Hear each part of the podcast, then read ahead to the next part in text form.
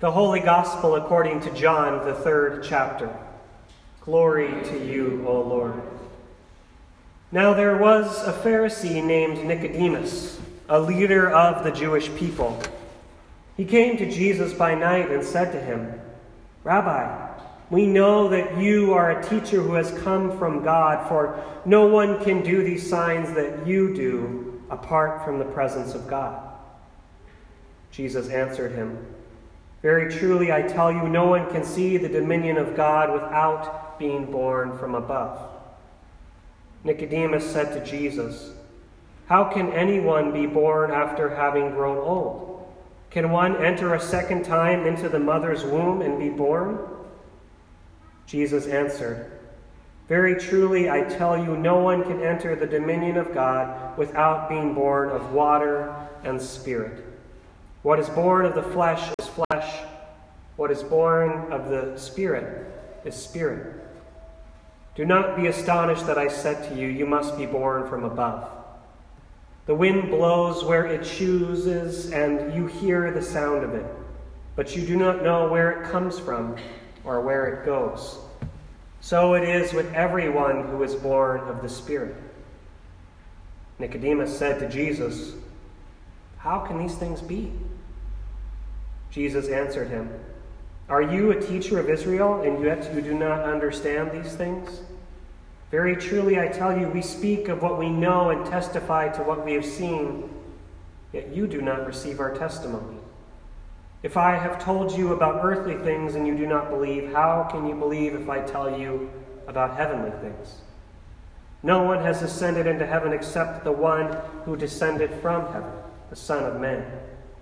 And just as Moses lifted up the serpent in the wilderness, so must the Son of Man be lifted up, that whoever believes in him may have eternal life. For God so loved the world in this way that God gave the Son, the only begotten one, so that everyone who believes in him may not perish but have eternal life. Indeed, God did not send the Son into the world to condemn the world, but in order that the world might be saved through him. The Gospel of the Lord. Praise to you, O Christ. Please be seated.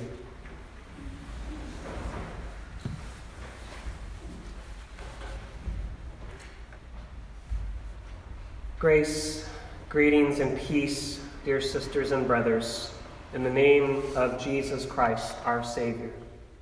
Amen. The faith of our forebears.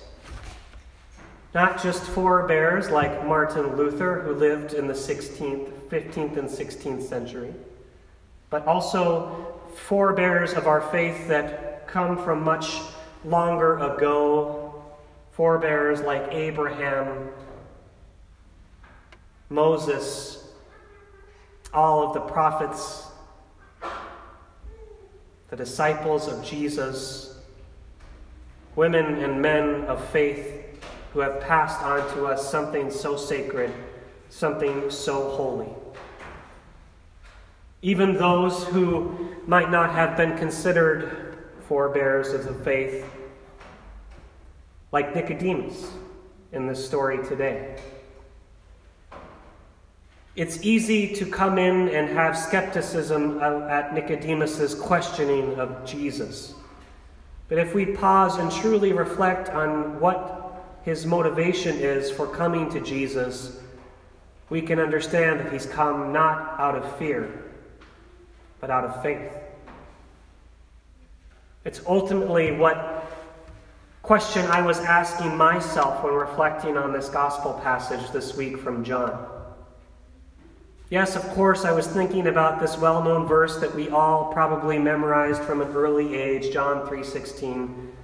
But the role of Nicodemus in this story is often glossed over, missed completely. I was asking myself, what is your angle here, Nicodemus? You've come to Jesus in the cover of night, not in the light of day when everybody would have seen where he was going and assumed what he was doing.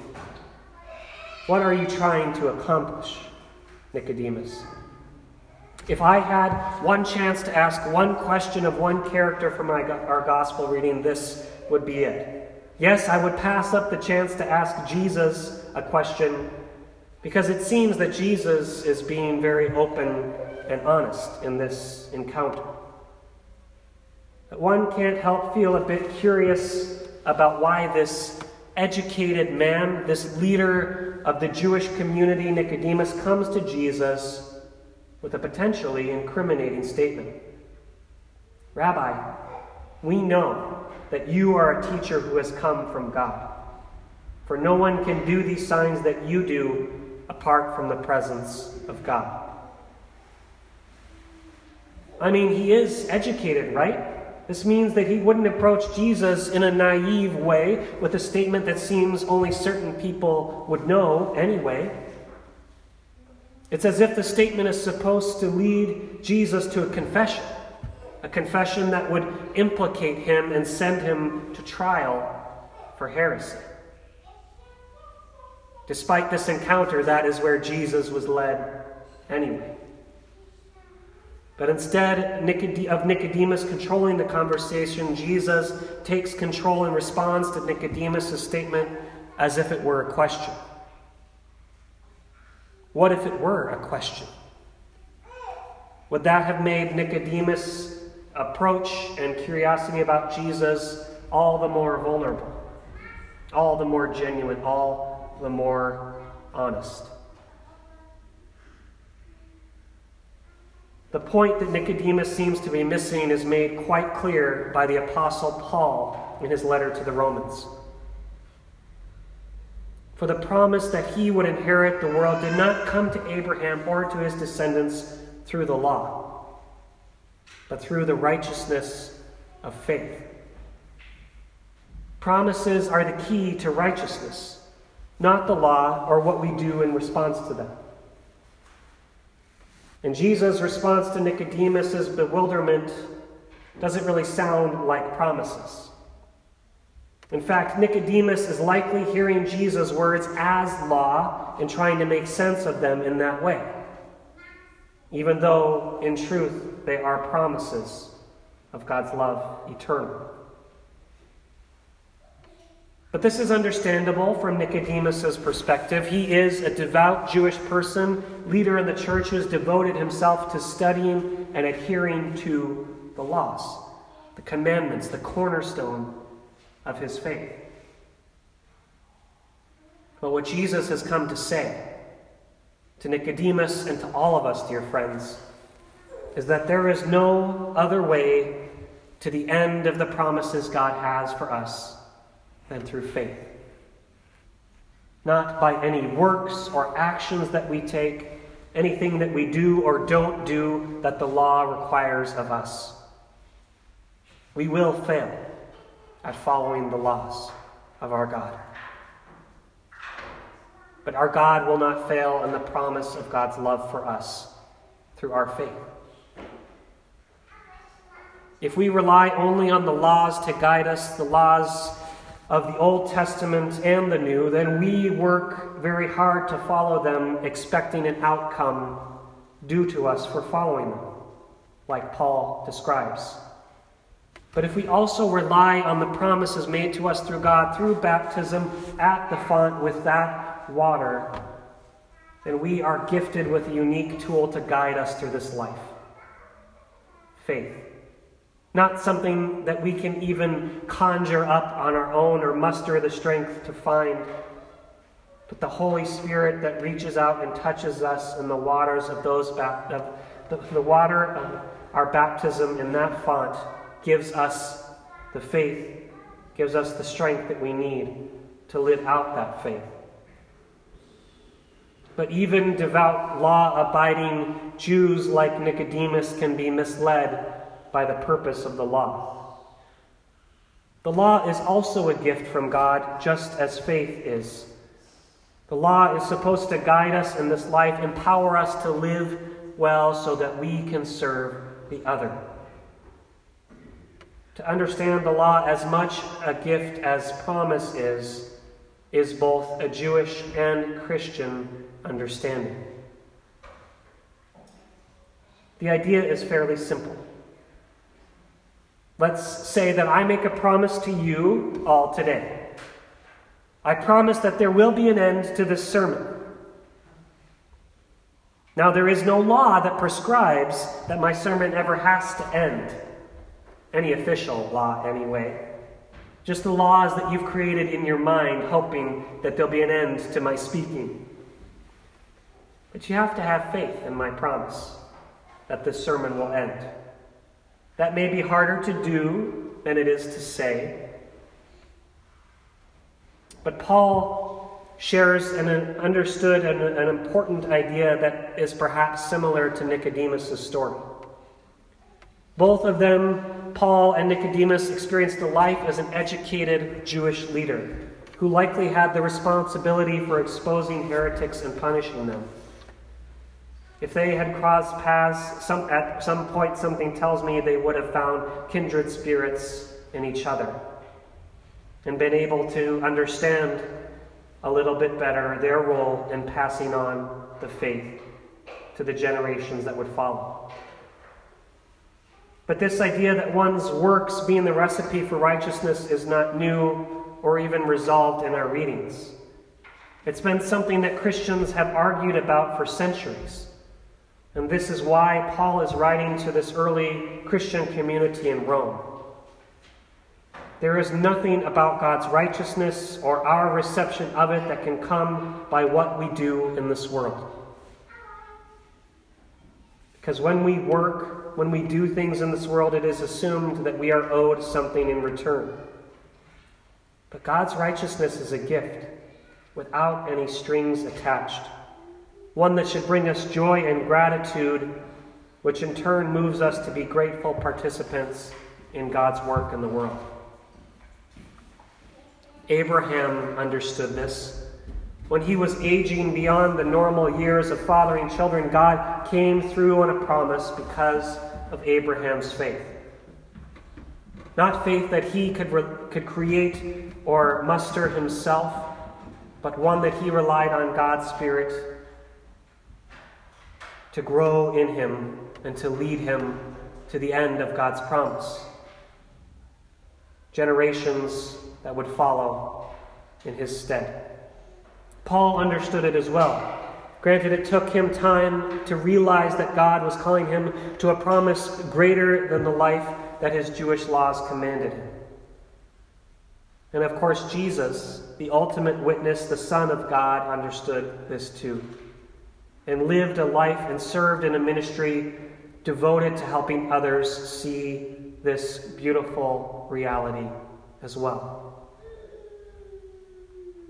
To understand and to believe in a love that breaks through our sinful flesh so that we can live into the Spirit within us. Why is it so hard for Nicodemus and often for us to let our spirit shine? Why is it more difficult to have faith in a promise than to follow a law? This is the dilemma we face for much of our lives. So perhaps we can relate to Nicodemus, somebody we maybe stood in judgment of when we heard this passage, or at least when I began this sermon. Laws are often very explicit and leave little uncertainty about what will happen if we do not follow them. We spend a great deal of our lives learning these laws that govern and guide our society because we know that we will be re- rewarded with something tangible if we can just follow them. But what if we invested just as much effort and energy in believing the promises we haven't seen the end of yet? As challenging as it can be, as harder as it can be to perceive. Promises require faith, which can make us feel extremely vulnerable. As vulnerable as a prominent Jewish leader coming under the darkness of night, out of curiosity, out of faith, to understand Jesus' role as the Messiah, the saving one of God.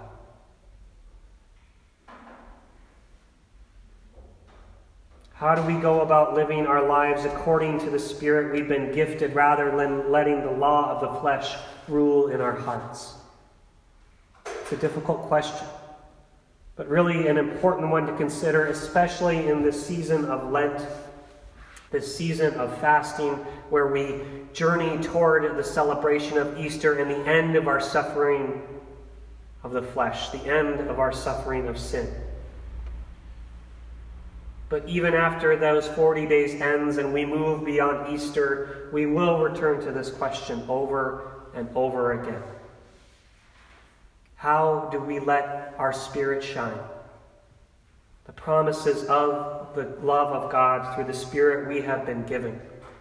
We have been gifted, rather than the law that holds so much sway over our hearts.